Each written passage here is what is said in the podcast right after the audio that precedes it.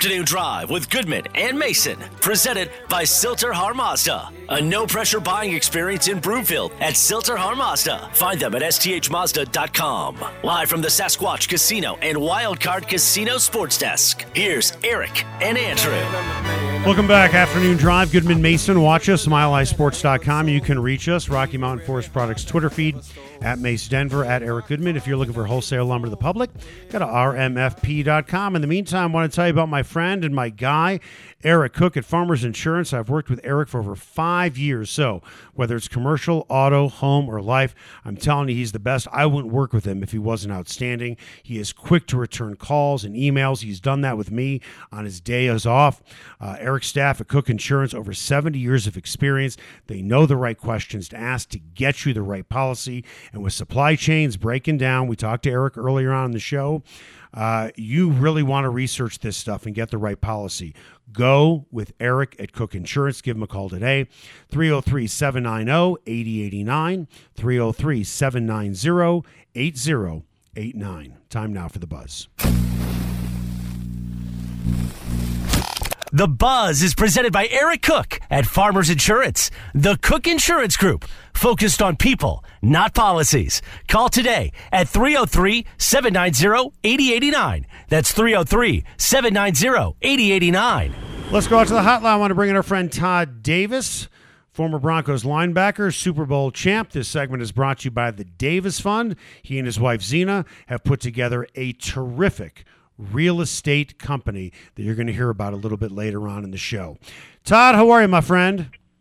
I'm doing great. How are you? I don't want to embarrass you, but with all the injuries at linebacker, George Paton actually reached out to me and Andrew Mason to see if we wanted to try out. Would you have liked a phone call from George Paton? Um, we talked. Um, I think that um, they were looking for something a little bit different than I, what I wanted as far as numbers, um, but we definitely Uh, can you go into that because you just kind of broke some news right there? I mean, seriously. Uh, when you say numbers, you mean contract or your your actual number Yeah. on the field? You wanted to be fifty one again. no contract. I just felt like um, uh, I was looking for a contract that kind of worked for uh, both parties, where we both won. Um, I didn't feel like that's necessarily what I was getting, um, so that's kind of how that went. Was it about money or about years? No, more so about uh, money. I feel like I've kind of worked really hard to get to a certain point, kind of grinded from um, the minimum salary and uh, undrafted free agent um, to a certain point, and I just definitely didn't want to go back to uh, what I felt like was starting over. Now, it's interesting. So, in the last couple of months, as you've been out of football, what have you done to kind of keep in shape to where you could actually consider this sort of uh, type of situation? Oh, I work out every day. Um, every morning, I still have my same uh, trainer that I work with here. Um, while training in the off season, we still train every morning. So I'm definitely ready and in shape. Um, if the numbers work out, if anybody wants to call me, but I'm just doing it to stay in shape and try and look good on the beach and uh, for my wife. So, but I'm ready. So, I mean, listen, for for a guy like me, I don't know what they offered you. I'd jump at it in a second, but clearly, that's just it's not enough to get you back in the game. Yeah, at this point, um, I feel like um, a lot has happened, I guess, in the last year, um, and I, it's helped me understand my worth and how much I put into this game and what I expect back from it now. Um, and if I'm not finding it in football, then that's perfectly fine. I am happy moving on with the Davis Fund and uh, my other business ventures and having a great life. Okay, let's talk about what's going on with the Broncos. Let's say, for the sake of argument, you were on the team. For the sake of argument, against Cleveland on a short week, you knew that Teddy Bridgewater was banged up. He went on a went on the flagship station, said he was about seventy to seventy five percent. If you were a guy in the locker room, would you have rather had Teddy Bridgewater on the field, and you watched the game. You saw him limping around. Would you have rather have had him on the field at 70 to 75% or Drew Lock at 100%? Uh, that's tough um, because I know um, sometimes at 75%, when that adrenaline hits and when the game is going, sometimes you feel uh, much better than that. Um, I feel like they're both good players. Um, I think it's tough to decide which one I would want to have at that at that time. I know Teddy has been, um, you know, a big player for them and actually has helped them win some games earlier in the season. So, um, you know, that's a tough question. Now, Vic Fangio said something today that uh, he said, "quote He's our quarterback, and when your quarterback can go, you go with him unless he can go, unless he can't go." He never said he couldn't go, and I'm confident in taking his word on that. Did you, even though obviously QB and linebacker are different positions, did you ever have that kind of scenario where the coach asked you, "Todd, are you ready? Can you go?" And you said you're good to go, and did they take your word like that? Yeah, um, I think that you know what's best for the team is that you're out there. Um, so I definitely had times where I said, "Yeah, coach, I can go." And my shoulder's barely hanging on. I'm taking painkillers to try and like you know numb the pain a little bit, and I know I can't go, but um, you do what you can um, for the betterment of the team, and as long as you you're telling them that you can go, they'll take your word for it because you know as a team, as a head coach, they want their best players out there. So that's how they that's kind of how they work.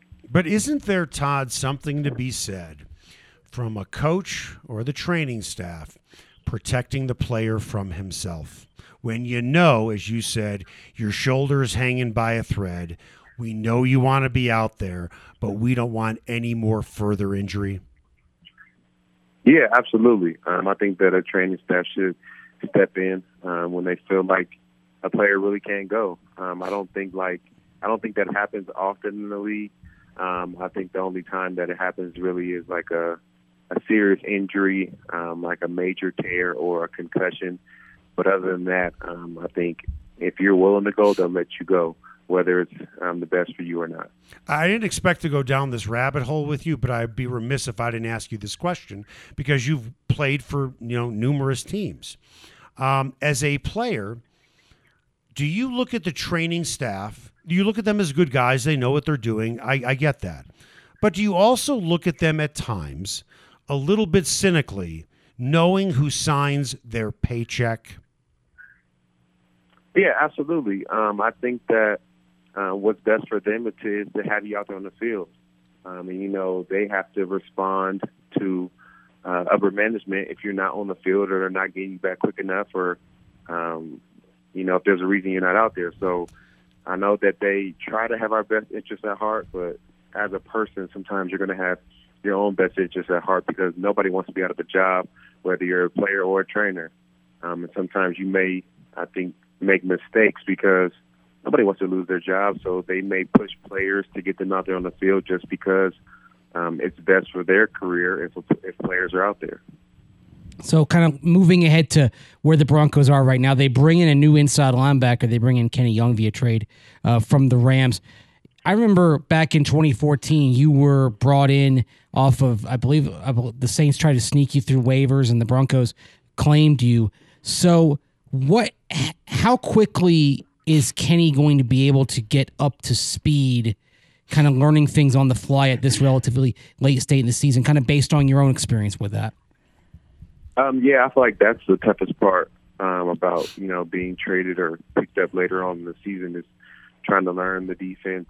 Um, and one of the things you miss in training camp is um, you may have a call that may tell you that you have number three man to man, like the number three inside wide receiver. Um, but if you run certain routes, um, then you don't have a man, and you don't know that until you go through it in training camp, and your coach kind of teaches you and tells you um, how to run the play based off what you guys see. Um, so I think he'll have a little bit of time where he has to get acclimated and uh, learn the plays and the nuances within the plays. I know for myself, it took me a couple, maybe like a month before I was really um, felt good about the playbook and understood it pretty well. Um, but I think that you know, Coach Reggie Herring is a great inside linebacker coach. Um, he'll do a great job of getting him ready and prepared to go. Um, I know they need him, so hopefully he can step in soon. We're talking with Todd Davis. This segment is brought to you by the Davis Fund. We'll talk more about that in a few minutes. He and his wife Zena are doing amazing things in our community. All right, let's look at the game against Washington. And I know that players hate when media members throw out the potential of what if you lose this game? But Todd, you're not playing right now. You're more of a fan than anything else. So I think you probably see it a little bit more clearly and, you know, you see the forest maybe a little bit more clearly through the trees. If they lose this game on Sunday, would be a 5-game losing streak. They will be 3 and 5. Then on the schedule, they have the Cowboys next. They have the Chargers twice. I know the Chiefs are struggling. They have the Chiefs twice. That's five games. And they still have Joe Burrow and the Bengals. If they lose this game and cl- fall to three and five, with those six games alone on the schedule, does this realistically look like a playoff team to you? And I know anything can happen on any given Sunday. Yeah, um, if they definitely lose this game, um, it's definitely going to be tough sledding for them the rest of the season. Um, I definitely don't know if there will be a playoff team if they lose this game because, like you said, um, the rest of the season um, they have a lot of battles they have to face. And you know the Chiefs may be struggling right now, but you know, uh, interconference games are always tough, no matter what your record is. Um, so you know, I know the Chiefs will show up to play when they play the Broncos, just like the Chargers will. Um, so it will be tougher than the rest of the season if they lose this game. This is a must-win for them, um, not only for their season but for morale. Um, they run into a tough stretch of teams, great teams, and um, they really need to get a win. Um, you know, to kind of help them um, with the challenges with the rest of the season. So I asked you that as a former player, right? Okay, and you gave the most honest answer you can possibly give because you see it realistically. Being in that locker room, did they see it the same way? Uh, no, I, I think that in the locker room, you don't even worry about the rest of the season. Um, at this point, having a four-game losing streak, every game is a must-win. And uh, first, they try to knock off uh, the Washington football team, and then they worry about each team as it comes. Uh, you know, I get to take a step back and look at the the schedule as a mm-hmm. whole. But when you're in that locker room, when you're in the grind, you don't worry about anything but the team that you have in front of you, and that you can, you know, kind of keep the blinders on and win one week at a time. That's all that matters. So I know they're solely focused on the Washington football team. All right, uh, tell us about the Davis Fund and all the great things that you and your wife are doing in the community with real estate. Yeah, so uh, the Davis Fund is a real estate investment acquisitions fund. I started with my wife Zena. Um, so we build not only for uh, profit, but we also build for nonprofit, and we work with my foundation, um, A Plus Living. Um, so we work to uh, place uh, single mothers and people going through transition into homes. So um, we're trying to get some things started and continue to work with more people in the community. Um, you know, we'll have a fundraiser going on um, towards the end of the year, and then um, we'll definitely have more information on it next week. Um, but we're getting some things going, and we really want to help impact the community. Um, so this is how we're doing it. Well, we're going to certainly help you promote that fundraiser. Tell me about what you guys are planning on doing.